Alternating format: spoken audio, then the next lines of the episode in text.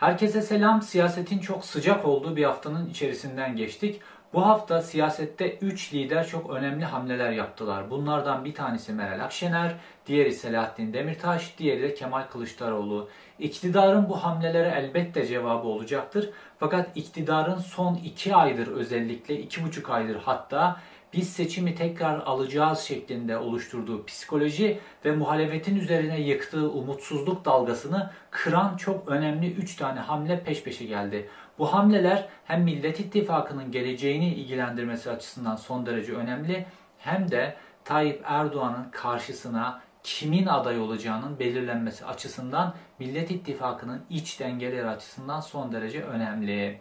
Ve yine Kürt oylarının kime nasıl gideceğine ilişkin ve Kürt oyları ile ilgili iktidarın kurmaya çalıştığı plana ilişkin Selahattin Demirtaş'ın vereceği, verdiği cevabı anlamamız açısından da son derece önemli bir haftaydı. Bu hafta siyaseti konuşacağız. Yine bilgi dolu, yine dop dolu bir videoyla karşınızdayım.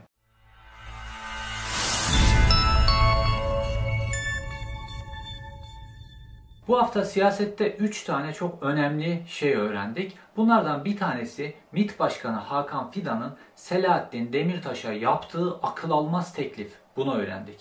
Bir diğeri Meral Akşener'in kalbindeki Cumhurbaşkanı adayının kim olduğunu öğrendik. Ve sonuncusu da Kemal Kılıçdaroğlu'nun Tayyip Erdoğan'ı iktidara getiren formülü nasıl 2022 yılında revize ettiği ve nasıl bir kadro kurduğu ve Kemal Kılıçdaroğlu'nun temel olarak seçimdeki ana söylemi stratejisinin ne olacağını öğrendik. Bunların hepsine tek tek geleceğiz. Önce Meral Akşener'le başlayalım. Şimdi Meral Akşener çok uzun zamandır açıkça beyan etti. Ben Cumhurbaşkanı adayı olmayacağım fakat kazanacak adayı destekleyeceğim dedi. Şimdi Meral Akşener'in bu kazanacak aday söylemi Meral Akşener'in katıldığı pek çok programda tekrarladığı bir söylemdi ve bu kazanacak adamla ilgili çizdiği profilden aslında kimi aday göstermek istediğini az çok anlıyorduk Meral Akşener'in. Fakat Meral Akşener daha açık oynamaya karar verdi kartlarını ve bu hafta katıldığı bir televizyon programında açık açık şunu söyledi. Ekrem İmamoğlu ya da Mansur Yavaş ikilisinden birisi aday olursa biz bunu açıkça destekleriz dedi. Şimdi artık bu ete kemiğe bürünmüş, isimlerle ifade edilmiş bir şeydi ve herkes bu mesajı doğru biçimde okudu. Meral Akşener'in kazanacak adaydan kastı Kemal Kılıçdaroğlu değil. Şimdi Kemal Kılıçdaroğlu e, çok dürüst bir lider olarak biliniyor Türkiye'de ve Kemal Kılıçdaroğlu'nun Cumhuriyet Halk Partisi'nin liderliğinde gösterdiği bazı performanslar. Özellikle Türkiye'deki elit kesimde, Türkiye'deki entelektüel kesimde Kemal Kılıçdaroğlu olsa Cumhurbaşkanı adayı ve kazansa ne kadar güzel olur diye bir fikir geçiyor. Fakat diğer taraftan da seçim sürecinde Tayyip Erdoğan'la kim başa çıkacak? Kemal Kılıçdaroğlu Tayyip Erdoğan'la başa çıkacak kadar hırçın, yırtıcı bir politika ya da doğru stratejiler sergileyebilir mi? Bununla ilgili bir tartışma var. Dolayısıyla bir ikileme düşmüş durumda Türkiye'de herkes. Gönüllerindeki aday Kemal Kılıçdaroğlu adanlar olanlar kazanacak aday noktasına geldiğinde bundan tam olarak emin olmuyorlar. İşte Meral Akşener de hamlesini tam bu noktada yaptı ve artık kazanacak aday profilini böyle o adayın niteliklerini ifade etmekten ziyade o adayların isimlerinin kim olacağını ifade ederek çıktı. Şimdi karşımızda iki tane aday var. Aslında bu adayların artıları, eksileri, daha doğrusu Ekrem İmamoğlu, Mansur Yavaş ve Kemal Kılıçdaroğlu. Aslında üç tane adayımız var. Bu adayların artıları, eksileri vesaire bunlarla ilgili belki ayrı bir video yaparım. Fakat şimdi Meral Akşener'in hamlesinin üzerinden gidiyoruz. Şimdi Mansur Yavaş'la ilgili mesele baktığımızda böyle düz mantıkla baktığımızda işte Meral Akşener'in partisinin içerisinde çok fazla milliyetçi kesimden isimler var. MHP'den ayrılmış gelmiş isimler var. Mansur Yavaş da onlara sempatik olarak görünüyor. Dolayısıyla Meral Akşener'in İyi Parti'nin Mansur Yavaş'ı destekleyeceği ezber olarak kabul ediliyordu belli bir sürede. Fakat gerek e, Mansur Yavaş'ın Ankara Büyükşehir Belediyesi'nde belediyecilik dışında bir siyasi profil olarak Türkiye'deki ağırlığıyla ilgili meseleler gerekse de bu seçimi kazanmakta Kürt oylarının stratejik önemde olduğu, daha doğrusu HDP'nin oylarının stratejik önemde olduğunu artık bütün anketçiler, bütün siyaset bilimciler ve Tayyip Erdoğan'ın kendisi de kabul etmiş durumda. Tayyip Erdoğan'ın Kürt oyları ile ilgili stratejisi ne? Onun detayına birazdan geleceğiz. Fakat burada Meral Akşener'in artık İyi Parti kulislerinden de akan bilgiler çerçevesinde Meral Akşener'in gönlündeki aday Ekrem İmamoğlu. Ve Meral Akşener'le Ekrem İmamoğlu arasında daha önce videosunda yaptığım gibi küçük bir mesele oluşmuştu. Bir ses kaydı ile ilgili bir mesele. Meral Akşener doğrudan bu meseleyi böyle uzatması, kartopu gibi büyümesi vesaireye izin vermedi. Çünkü kafasındaki stratejiye uymuyordu bu olayın kartopu gibi büyümesi hadisesi ve çok jet biçimde hemen gitti e, İstanbul Büyükşehir Belediyesi'ni ziyaret etti. Hatırlarsınız o zabıtaların karşıladığı böyle e, görkemli karşılama. Ondan sonra meseleyi orada çözdü. E, Meral Akşener'le Ekrem İmamoğlu. Dolayısıyla şu an Ekrem İmamoğlu'nun adaylığı Meral Akşener açısından pürüzsüz bir nokta ve Meral Akşener'in siyasi okumasında Meral Akşener kendi partisini de milliyetçi bir noktadan merkez sağ siyasete yani eskinin Doğru Yol Partisi, ANAP Partisi diyebileceğimiz merkez sağ Demokrat Partisi diyebileceğimiz seçimleri hep kazanmış ana merkez sağ parti haline getirmeye çalışıyor Meral Akşener. Fakat MHP'den kopup gelen kadrolar nedeniyle bu söylemi bir türlü gerçekleştiremiyor. Fakat seçime giden süreçte şunu da göreceğiz. Meral Akşener'in kadrolarında merkez sağa doğru bazı değişimler de olabilir. Meral Akşener doğru hamleler yapıyor kendisine göre ve adayın da merkez sağa sempatik gelebilecek bir aday olması konusunda e, Meral Akşener son derece kararlı. Fakat geçmişten beri Türkiye'de e, tek başına iktidar olan merkez sağ partilerin hepsi aynı zamanda Doğu ve Güneydoğu'dan da oy alabilmiş liderlerdi. İşte burada Ekrem İmamoğlu Meral Akşener'in kafasındaki adaya tam oturuyor. Şimdi baktığımızda Ekrem İmamoğlu Tayyip Erdoğan'ın o işte terörist söylemi vesaire buna e, alet olmamak için çok zekice hamleler yapıyor. Mesela kendisi doğrudan HDP'lilerle bir araya gelmese de işte HDP'nin eş başkanı Pervin Buldan kadın kendi eşi kendi programlarına Pervin Buldan'ı davet ediyor vesaire. Oradan sempatik bir hava oluşturuyor. Türkiye'nin içinde bulunduğu kutuplaşmış ortam nedeniyle bu tip stratejik hamleleri siyaseten çok da eleştiremezsiniz. Yani Ekrem İmamoğlu kendisi doğrudan değil de niye eşi üzerinden böyle bir hamle yapıyor diye çok da eleştiremezsiniz. Çünkü iktidar da oyunu böyle oynuyor. Kendileri HDP ile görüşünce e, her şey normal. Fakat muhalefetten herhangi birisi HDP ile görüşünce bir anda terörist oluyor. Buna karşı da e, muhalefetin geliştirdiği stratejiler var. Şimdi baktığımızda bir diğer yönüyle milliyetçi oyları da cezbedebilecek şekilde Ekrem İmamoğlu, Karadenizli, Trabzonlu, e diğer taraftan gördük işte camiye gidip Yasin'i de ezbere bilip okuyabilen, dolayısıyla muhafazakar kesimin kodlarını filan da bilen bir adam. Dolayısıyla Meral Akşener'in kafasında biçilmiş kaptan. Üstelik Ekrem İmamoğlu'nun şöyle bir artısı var. Tayyip Erdoğan'ı Türkiye Cumhuriyeti'nde seçimde iki kere yenmiş tek adam. Tayyip Erdoğan İstanbul seçimlerinde iki kere yendi ve iktidarın bütün imkanlarını kullanmasına rağmen Tayyip Erdoğan'ı yenmeyi başardı. O seçimlerde Tayyip Erdoğan'ın ve Ekrem İmamoğlu'nun karşısındaki aday Binali Yıldırım'ın temel stratejisi kutuplaştırmayı arttırmak. İstanbul'u polarize etmek, dolayısıyla kutuplaşan oylarda kendi blok oylarıyla seçimi kazanmaktı. Fakat Ekrem İmamoğlu'yla Binali Yıldırım'ın çıktıkları televizyon programında da Binali Yıldırım Ekrem İmamoğlu'nu tahrik etmek ve ortamı kavga ortamına çekip kutuplaştırmak için neler yaptı neler. Ekrem İmamoğlu inanılmaz profesyonel bir şekilde orada o programda ezilmeden ama kutuplaşma noktasına, kavga noktasına da gitmeden çıkmayı başardı. Şimdi bu hava, bu hava ve bu strateji önümüzdeki seçimlerde de uygulanırsa Ekrem İmamoğlu'nun kazanma ihtimali oldukça yüksek. Çünkü bunu artık Tayyip Erdoğan da kavramış durumda. Artık Türkiye'de kutuplaşmanın, gerilimin, korku siyasetinin Tayyip Erdoğan'a seçimi kazandırmayacağını, aksine bunun tersini uygulayan muhalefetin yükselişte olduğunu Tayyip Erdoğan da kavradı ve işte son birkaç aydır baktığımızda HDP'ye ziyaretler yapıyor. Selahattin Demirtaş'ı uçakla annesini babasını ziyarete gönderiyor vesaire. Meral Akşener'e yönelik pozitif laflar söylüyor filan. Gerilimden daha böyle uzlaşabilen, herkesle konuşabilen bir noktaya doğru gitmeye çalışıyor Tayyip Erdoğan. Artı bunu uluslararası siyasetteki rolüne de e, yansıtıyor Tayyip Erdoğan. Geçmişte neydi? Esad düşman şeytandı. Ondan sonra Sisi, Mısır Devlet Başkanı, Rabia filan Mısır Devlet Başkanı şeytandı, düşmandı. Ondan sonra diğer e, dünyanın diğer ülkeleriyle, Batı ülkeleriyle, Amerika ile filan çarpışan filan bir adamdı. Ama baktığımızda şimdi Esad'la görüşmek için adam göndermiş. Esad reddetmiş.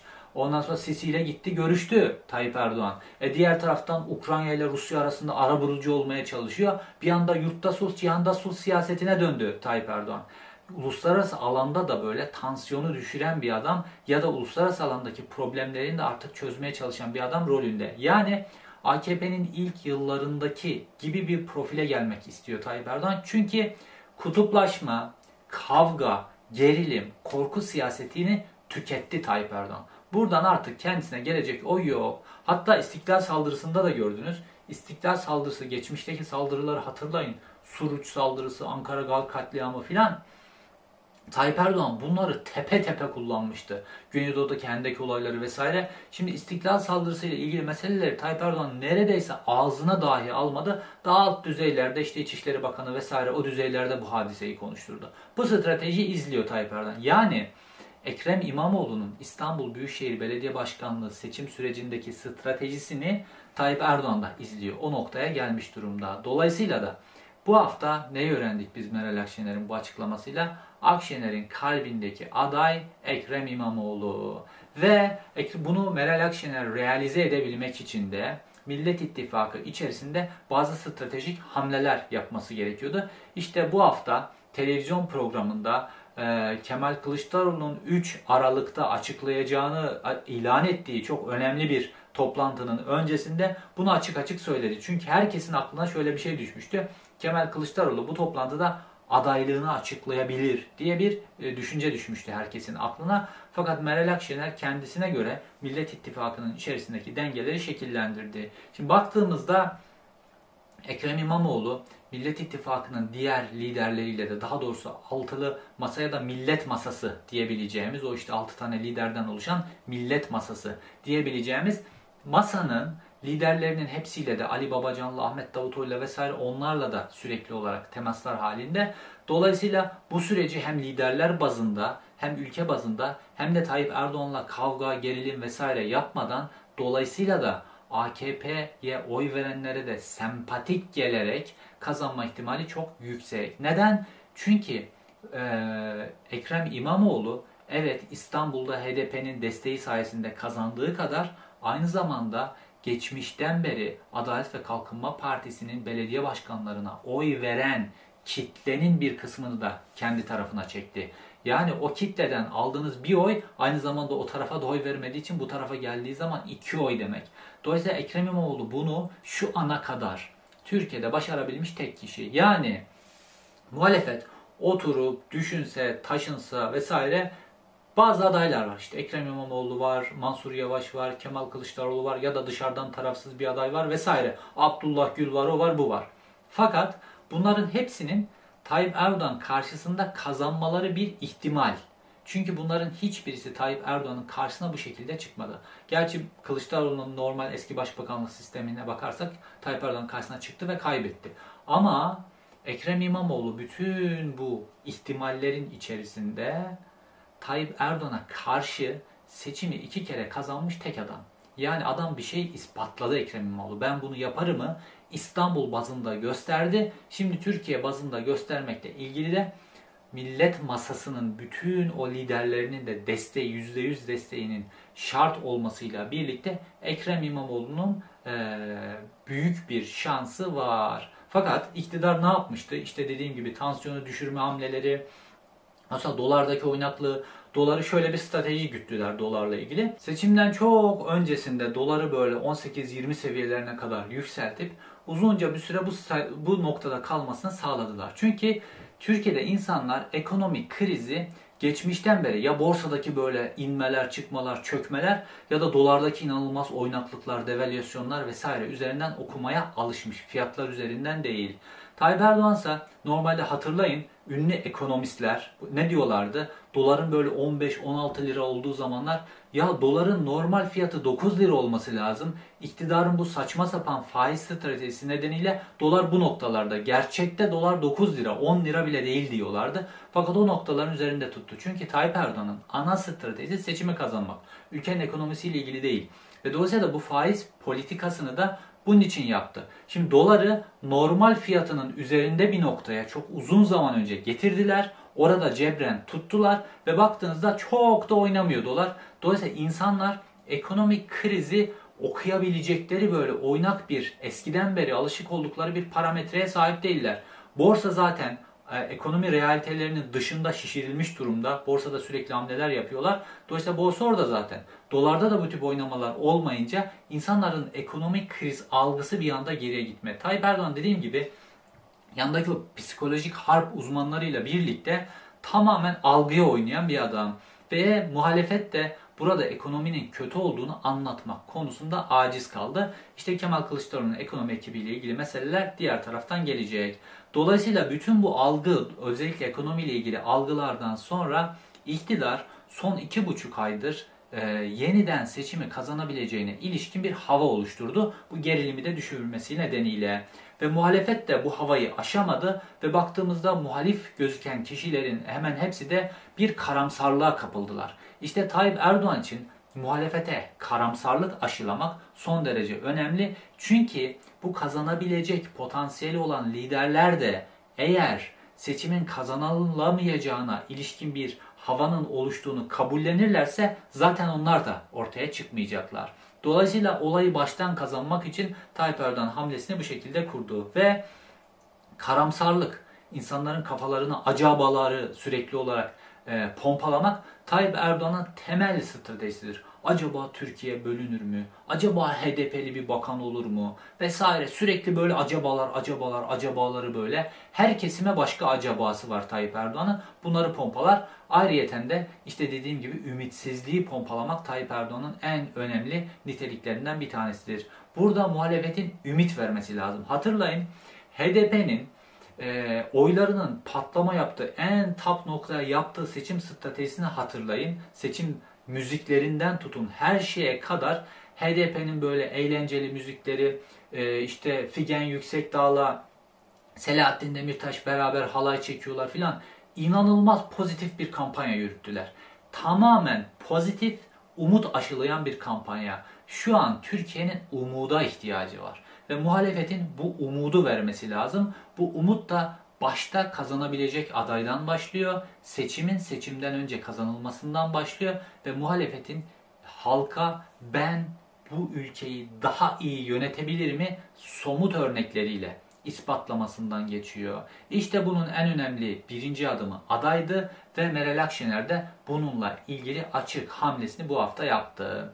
Şimdi Selahattin Demirtaş ile Hakan Fidan arasındaki meseleye gelmeden önce şu Kemal Kılıçdaroğlu'nun açıkladığı ikinci yüzyıl vizyonuyla ilgili konuya gelelim. Çünkü bu toplantı Kemal Kılıçdaroğlu'nun açıkladığı bu ikinci yüzyıl e, toplantısındaki mesajlar Kemal Kılıçdaroğlu'nun seçim stratejisini, CHP'nin seçim stratejisini de bize göstermiş oldu. Adalet ve Kalkınma Partisi'nin ilk yıllarında şöyle bir özelliği vardı. O zaman böyle ben de genç gazeteciyim. Böyle her böyle seçimden sonra ya da kabine değişikliği döneminde filan gazetelerin içerisinde şöyle bir gelenek vardır. Bir kabine toto oynanır. Böyle herkes böyle kendi kabinesini çıkartır filan hatta onun üzerine bahisler filan olur bazen gazete içerisinde. Baktığımızda Adalet ve Kalkınma Partisi'nde o yıllarda, o kuruluş yıllarında, 2010'un öncesindeki dönemde AKP'den 3 tane kabine çıkıyordu ve 3 tane böyle çok kuvvetli kabine çıkıyor. Mesela Milli Eğitim Bakanı kim olacak dediğinizde 2-3 tane güçlü alternatif olurdu. İçişleri Bakanlığı'na 2-3 tane güçlü alternatif, Dışişleri Bakanı, Maliye Bakanı filan hep böyle alternatiflerin olduğu güçlü bir partiydi. Çünkü AKP'nin kadrosu çok genişti. Kadro genişliği çok önemlidir bir siyasi partide. Ve o tarih itibariyle kuruluşundan 2010'a kadar geldiğimiz süreçte aslında Adalet ve Kalkınma Partisi'nin başarısı bir koalisyon olmasından gelir.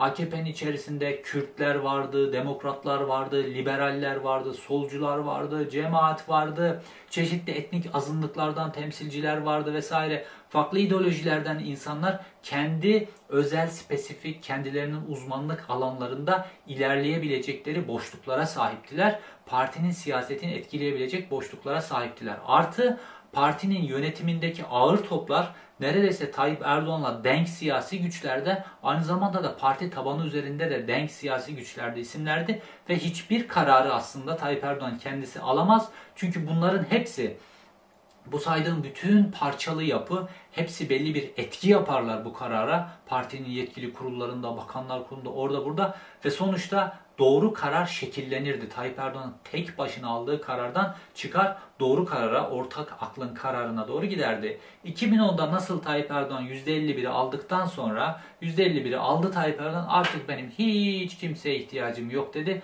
ve ondan sonra da parti zaten doğradı. Yıllar içerisinde bu geniş kadrodan geriye hiç kimse kalmadı. Şimdi baktığımızda Tayyip Erdoğan'ın şu an kabinede bir liste çıkarın kabinede kim olur filan diye bir liste çıkarın. Yani çıkaracağınız isimleri bile bulmakta güçlük çekersiniz. Çünkü böyle figürler, böyle milletvekilleri, kamuoyunun önüne böyle çıkan güçlü söylemlerde bulunan isimler yok yani. Sadece kabinenin içerisinde bazı isimler var. Onların pek çoğunda şu an kabineyi sokaktaki insanlar bile doğru düzgün sayamazlar. Çünkü figürler o derece silik. Tek kişi var Tayyip Erdoğan. Şimdi e, Cumhuriyet Halk Partisi de baktığımızda Kemal Kılıçdaroğlu işte bu ikinci yüzyıl vizyon belgesine de baktığımızda o toplantıdaki havaya da baktığımızda o ilk yıllardaki AKP'ye benzeyen, AKP'yi iktidara getiren o ilk yıllardakine benzer bir kadro derinliği göstermek istiyor halka. Baktığımızda işte böyle Daron Acemoğlu vesaire gibi Merkel'in danışmanı gibi filan uluslararası figürlerle kadrom derin benim. Bunu göstermeye çalışıyor. Ve Tayyip Erdoğan'ın o ilk iktidara geldiği seçimler öncesindeki söylemlerine bakın. Tayyip Erdoğan hep şunu söylerdi. İktidara geldiğimizde bu siyasi kararlılığı göreceksiniz derdi mesela. Avrupa Birliği ile ilgili meselelerde, ekonomideki yapısal reformlarda vesaire. Şimdi Kemal Kılıçdaroğlu da benzer biçimde normal iktidara gelmek isteyen bir siyasi partide olması gerektiği şekilde kadro derinliğini gösteriyor. Çünkü halka kadronuzun güçlü olduğunu göstermezseniz halk iktidara geldiğinizde mevcut iktidardan daha iyi ülkeyi yöneteceğinize ikna olmaz. Şimdi ben ekonomiyi düzelteceğim diyor Kemal Kılıçdaroğlu. Mesela bu laf kendi başına çok bir şey ifade etmez. Fakat ekonomiyi kimlerle düzelteceğini gösterdiğiniz zaman o zaman bu laf çok şey ifade eder. Tayyip Erdoğan açısından da öyleydi.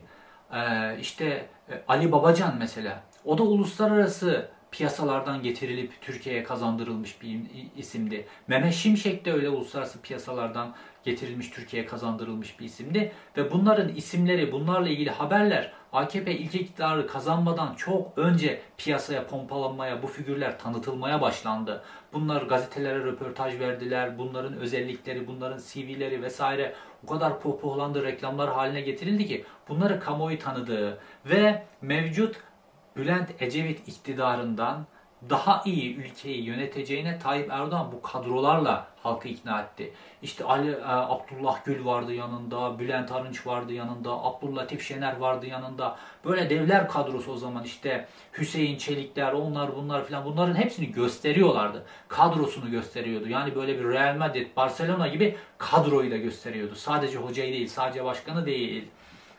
Şimdi Kemal Kılıçdaroğlu da benzer şey yapıyor. Ben ekonomiyi daha iyi yöneteceğim. İşte ekonomiyi de bu adamlarla yöneteceğim. Uluslararası çapta işte işsizliği çözmüş, kalkınmada uzman, fakirliğin giderilmesinde uzman, kendi alanlarında uzman isimlerle ben bunlarla ekonomiyi çözeceğim diye halka gösteriyor. Bu doğru bir hareket. Çünkü tek başına ekonomiyi düzelteceğim lafı kafi değil. Bu lafın altının doldurulması lazım. Neyle? Kadrolarla. Baktığımız aslında İyi Parti'nin bu noktada da böyle bir geriliği var. İyi Parti'de eski Merkez Bankası Başkanı vardı. Mesela değil mi? Sayın Durmuş Yılmaz. Mesela onun çok ön plana çıkartılması lazım. Çünkü şu an aslında Merkez Bankası'nın uygulamaları akla zarar uygulamalar. Fakat o da belki parti içindeki bazı meseleler filan, küskünlükler filan onunla ilgili olarak Durmuş Yılmaz'la çok fazla ön plana çıkmadığını görüyoruz. Şimdi bu şekilde Kemal Kılıçdaroğlu stratejisini ben bu ülkeyi daha iyi yöneteceğim. İşte bu da bunun ispatının üzerine kurmuş gözüküyor. Anlaşılan yakın zamanda uluslararası politikada, diplomaside, e, başka alanlarda da işte Türkiye'nin güvenliği ile ilgili alanlar, başka alanlarda da Kemal Kılıçdaroğlu kadrolarını göstere göstere seçime gidecek. Yani sadece kendi liderliğinin kafi olmadığı, kadrolarının da güçlü olduğunu göstererek ve çözümü getirecek kadroları da göstererek gidecek. Bu son derece önemli ve bir dalgalanma oluşturduğunu görüyoruz. Ve iki buçuk aydır iktidarın ele geçirdiği psikolojik üstünlüğü kıracak hamleler. Meral Akşener'in hamleleri, Kemal Kılıçdaroğlu'nun bu tip hamleleri kırabilecek hamleler. Ha peki Kemal Kılıçdaroğlu'nun gönlünde halen daha Cumhurbaşkanlığı adayı olmak var mı? Var. Şimdi dediğim gibi Meral Akşener'in kalbindeki adayı az önce açıkladım. Fakat Kemal Kılıçdaroğlu millet masasının bütün liderlerinin, altı liderinin de ola, olurunu alacak biçimde anket sonuçları noktasına gelirse bu vizyon belgesi benzer hamlelerle vesaire anketlerde kendisini bu noktaya getirirse o zaman bu millet masasının altı liderinin de desteğini alır. O zaman Meral Akşener'in de kendisini desteklediğini göreceğiz. Çünkü Meral Akşener için ana nokta kazanacak aday noktası. Yoksa Meral Akşener'in de belki işte ülkeyi bu geçiş sürecinde, parlamenter sisteme geçiş sürecinde, Tayyip Erdoğan sonrasındaki o yıkım sürecinde Kemal Kılıçdaroğlu'nun daha restore edebilecek bir lider olduğu, bu yönünün daha güçlü olduğuna ilişkin Meral Akşener'in de düşünceleri olabilir. Fakat bu restorasyonu yapabilmeniz için önce seçimi kazanmanız lazım. Dolayısıyla seçimi kazanacak aday Ekrem İmamoğlu olduğunu düşündüğü için bunun üzerinden gidiyor Meral Akşener. Eğer Kemal Kılıçdaroğlu işte bu vizyon belgeleri gösterdiği kadrolar oluşturabileceği rüzgarlarla seçime yakın Ocak-Şubat ayı gibi bu noktaya kadar kendisini getirirse Meral Akşener o zaman Kılıçdaroğlu'nu destekleyebilir. Şimdi gelelim bir başka konuya. Ha unutmadan şunu söyleyeyim. Şimdi sürekli bir de ele yapılan eleştirilerden bir tanesi şu. İşte Kemal Kılıçdaroğlu'nun ekonomiyi çözmekle ilgili gösterdiği kişiler işte kimi Amerika'da yaşıyor, kimi Almanya'da yaşıyor vesaire vesaire. E baktığınızda Adalet ve Kalkınma Partisi iktidarının 2010'a kadarki o ekonominin altın çağındaki bütün o politikanın arkasında kim vardı? Ali Babacan da dışarıdan gelmişti. Mehmet Şimşek de dışarıdan gelmişti. Hatta biliyorsunuz Kemal Derviş yasaları diye bir zincir vardı. Kemal Derviş kuralları diye bir zincir vardı.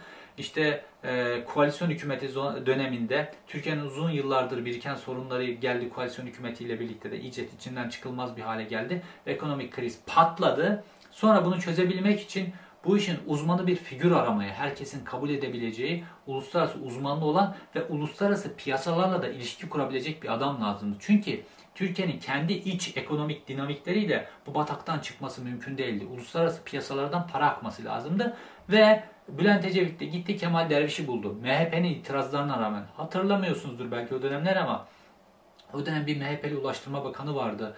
E, sonradan değişti Oktay Vural oldu. Oktay Vural'ın öncesinde Ulaştırma Bakanı Kemal Kılıç Kemal Derviş'e kan kusturuyordu adeta böyle. Basına açık demeçlerle vesaire vesaire. İsmini şimdi hatırlayamadım. O ve MHP'nin bütün o e, bu adam Amerika'dan geliyor o bu filan eleştirilerine rağmen Kemal Derviş geldi ve Kemal Derviş işte özellikle piyasaları kendi kurallarının iç, e, kuralları içerisinde işleyebilecek yapıyı oluşturdu Türkiye'nin halen daha ekmeğini yediği finansal yapıyı, bankacılık sistemini filan bağımsız hale getirebilecek, o banka batmalar, hortumlamalar vesaire onların kökünü getirecek bir sistem kurdu. Ekonominin kurumlarını bağımsız hale getirdi. Ondan sonra ekonomiyi yürüyen bir hale getirdi. Tabii onun bir acı reçetesi oldu. Acı reçeteyi Bülent Ecevitler hepsi ödediler bütün o koalisyon ortakları. AKP iktidara geldikten sonra o Kemal Derviş'in çizdiği yolda yürüdü. Kemal Derviş'in navigasyona yazdığı adreste yürüdü. Çünkü Kemal Derviş de Ali Babacan da Mehmet Şimşek de aynı gelenekten geliyor. Uluslararası piyasanın gerçekleri neyse onu uyguluyorlardı. Ali Babacan, Mehmet Şimşek, genç olarak bunlar, Kemal Unak'tan hatta öncesinde bunların hepsi Kemal Derviş'in e, o sürecini, onun ortaya koyduğu ekonomik programı uyguladılar. Ve nihayetinde işte 2010 yılına kadar gelen başarı oldu. E şimdi AKP bunu uyguladı. AKP Ali Babacan'ı dışarıdan getirdi. Mehmet Şimşek'i dışarıdan getirdi. Dışarıdan gelmiş Kemal Derviş'in politikalarını uygularken hiçbir şey olmuyor. Yabancı ithal damat olmuyor. ithal kadrolar falan olmuyor. Kemal Kılıçdaroğlu bir araya getirince ithal kadrolar oluyor. Bunun hiçbir geçerliliği yok. Önemli olan dışarıdan sermaye getirecek. Türkiye iç dinamikleriyle ekonomik sorunları çözebilecek noktayı tekrar geçti. Dışarıdan sermaye getirecek. Bunun için de dışarıdan güven kazanacak bir ekonomik kadrosu olması lazım. Yani uluslararası piyasaların güveneceği bir ekonomi kadrosu olması lazım. Şu Kemal Kılıçdaroğlu vizyon toplantısında açıkladığı isimler bütün batı dünyasında da uluslararası büyük ülkelerde de saygınlığı olan isimler. Dolayısıyla Türkiye'ye yatırımların önünü açabilecek isimler. Bu açıdan doğru bir strateji. Keşke bütün partiler gerçekten de böyle doğru, güçlü, uluslararası saygınlığı olan kadrolarla çalışabilseler. Şimdi gelelim Selahattin Demirtaş meselesine. Selahattin Demirtaş'a Hakan Fidan'ın yaptığı teklif meselesine. Şimdi geçtiğimiz pazar günü yayınladığım videoda demiştim ki Selahattin Demirtaş Abdullah Öcalan'la görüşmek için savcılığa cezaevi savcılığı üzerinden bir dilekçe verdi demiştim. Hafta içinde bunu doğrulayan HDP kaynaklar, HDP'ye yakın gazeteciler bunu doğrulayan haberler yayınlayarak benim bu verdiğim bilgiyi doğruladılar. Çünkü zaten net doğru bir bilgiydi. Şimdi bu önemli bir gelişme. Selahattin Demirtaş Abdullah Öcalan'la neden görüşmek istiyor? Şimdi bunu daha da önemli hale getiren bu hafta içerisinde başka bir gelişme oldu. Selahattin Demirtaş bir duruşmaya katıldı biliyorsunuz pek çok davadan yargılanıyor. Her bir davanın duruşmasını da aynı zamanda siyasi mesajlar verecek bir platform olarak kullanıyor. Tutuklu bir siyasi lider olarak. Çünkü tutukluluğu tamamen siyasi. Dolayısıyla duruşmalarda savunmasını siyasi yapmak onun hakkı. Çünkü her şey siyasette dönüyor. Hukukla bu konunun hiçbir ilgisi yok. Şimdi Selahattin Demirtaş dedi ki şöyle önemli bir açıklama yaptı. Dedi ki çözüm süreci devam ettiği sırada Hakan Fidan benimle görüşmek istedi. Ama ben reddettim. Sonra MIT'ten yani Hakan Fidan'ın mesajı olduğu çok anlaşılır biçimde bunu söylüyor. Sonra MIT'ten bana Abdullah Öcalan'ın yerine geçme teklif edildi dedi. Bunu da reddettim dedi. Yani Selahattin Demirtaş açıkça şunu söyledi. Kendisine MIT tarafından ve Hakan Fidan tarafından Abdullah Öcalan'ın koltuğu teklif edilmiş. Şimdi burada şöyle bir soru var. Yani MIT PKK'nın başına ya da Abdullah Öcalan'ın bulunduğu pozisyona adam atayacak noktada mı, kuvvette mi, bu kadar kontrole mi sahip? Bir bu tartışmayı getirdi bu mesele. Bir de böyle bir projenin olduğuna ilişkin bizim önümüze çok önemli ve kıymetli bilgiler verdi. Çünkü çünkü Selahattin Demirtaş çok detay verdi bu konuyla ilgili. Olayı somutlaşacak detay ve buna bununla ilgili de şu ana kadar herhangi bir yalanlama gelmiş durumda değil. Eş zamanlı olarak da Selahattin Demirtaş ne yaptı? Gitti bir dilekçe verdi. Daha doğrusu onun öncesinde. Demek ki bu Abdullah Öcalan Selahattin Demirtaş hattında bazı kırılmalar meydana getirilmeye çalışılıyor ya da bazı birliktelikler meydana getirilmeye çalışılıyor. Bazı haberler gidiyor geliyor vesaire. Bunun üzerinden seçimle ilgili bir strateji kuruyor. Şimdi Tayyip Erdoğan'ın Kürtlerle ilgili temel stratejisi ne? Tayyip Erdoğan da şunu kabul ediyor. Tıpkı anket şirketlerinin, muhalefet partilerinin kabul ettiği gibi. HDP'nin oyları stratejik konumda.